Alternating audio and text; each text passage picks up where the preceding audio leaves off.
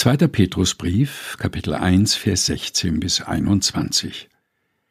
Denn wir sind nicht ausgeklügelten Fabeln gefolgt, als wir euch kundgetan haben die Kraft und das Kommen unseres Herrn Jesus Christus, sondern wir haben seine Herrlichkeit mit eigenen Augen gesehen.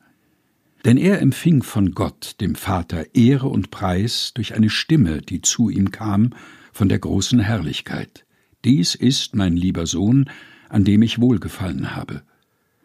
Und diese Stimme haben wir gehört vom Himmel kommen, als wir mit ihm waren auf dem heiligen Berge.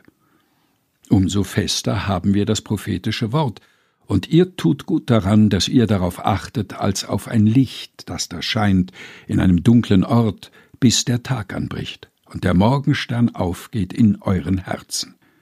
Und das sollt ihr vor allem wissen, dass keine Weissagung in der Schrift aus eigener Auslegung geschieht.